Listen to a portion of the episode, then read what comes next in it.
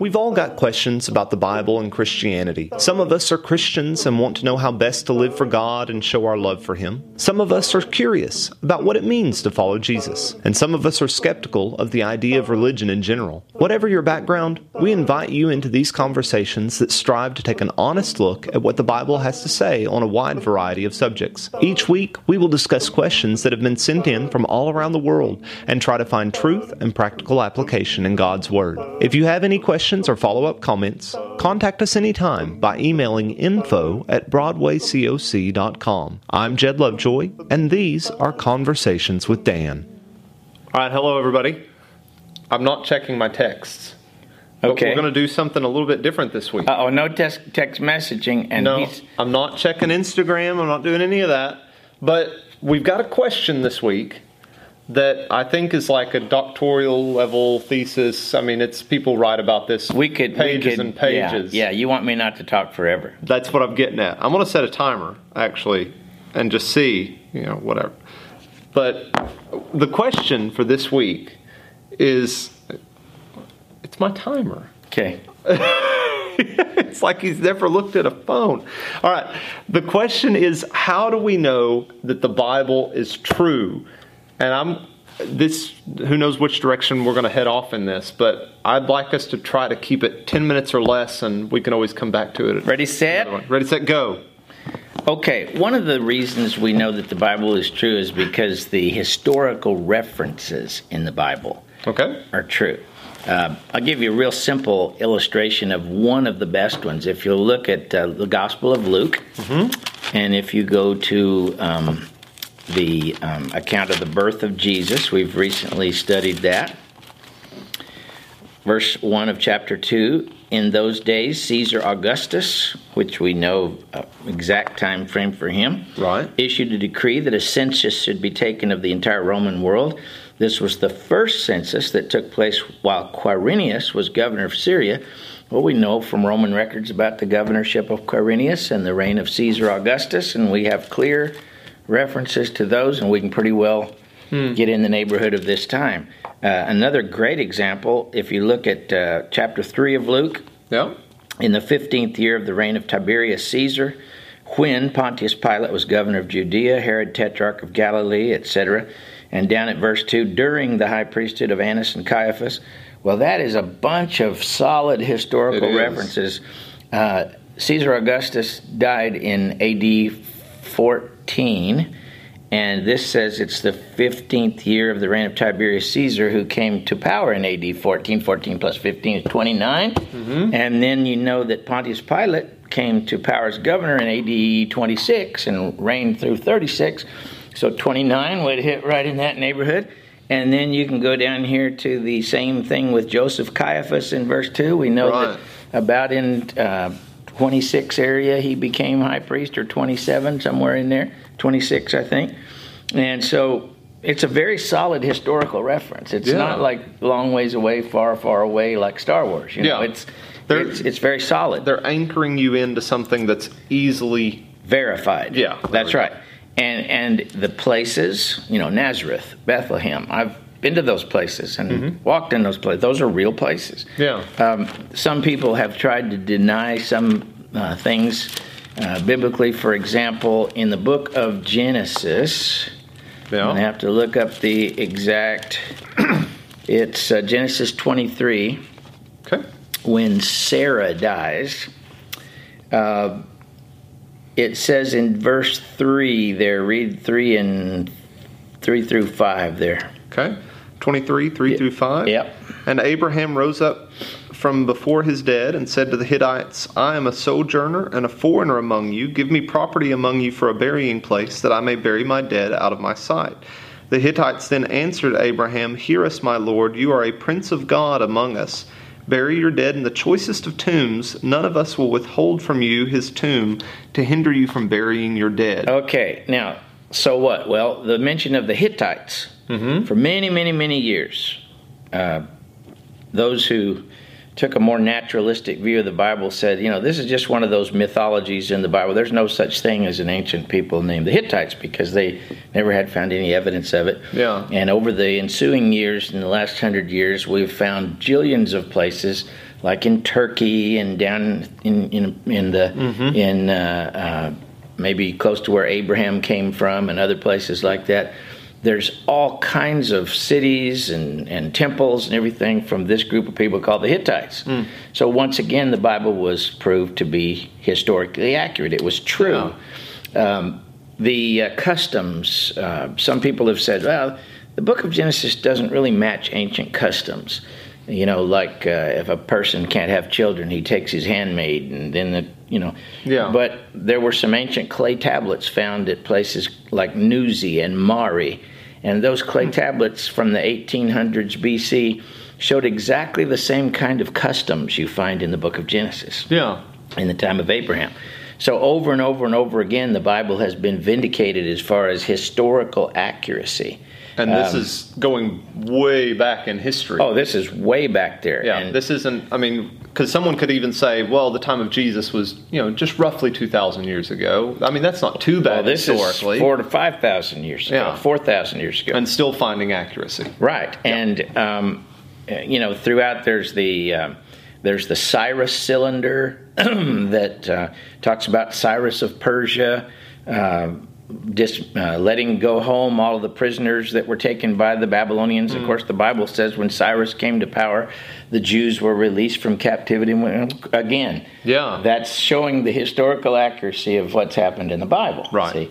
And when it comes to uh, Jesus, you know, some people say, well, Jesus never lived. Well, he really did because uh, Tacitus, who's a Roman historian, a pagan, he mentions Jesus. Uh, Suetonius Tranquillus, a Roman historian from the uh, first and second century, he mentions Jesus and his death under Pontius Pilate, like Tacitus does. The Jewish historian Josephus mentions Yeah. Jesus, very detailed description of Jesus. He mentions like 22 Jesuses, but this one Jesus quite plainly was crucified by Pilate, and Josephus says his followers are with us unto this day. And Yeah.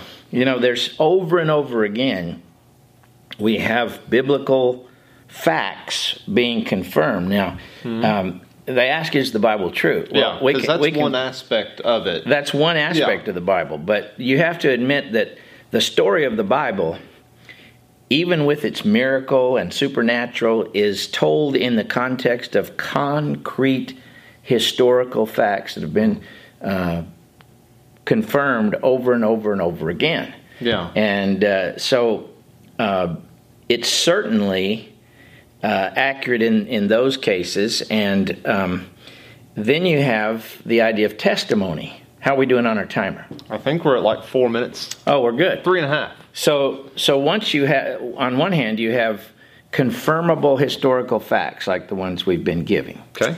Um, on another aspect, you have the testimony of ancient people that testifies to the legitimacy of some supernatural facts. Okay. For example, the resurrection. Yeah.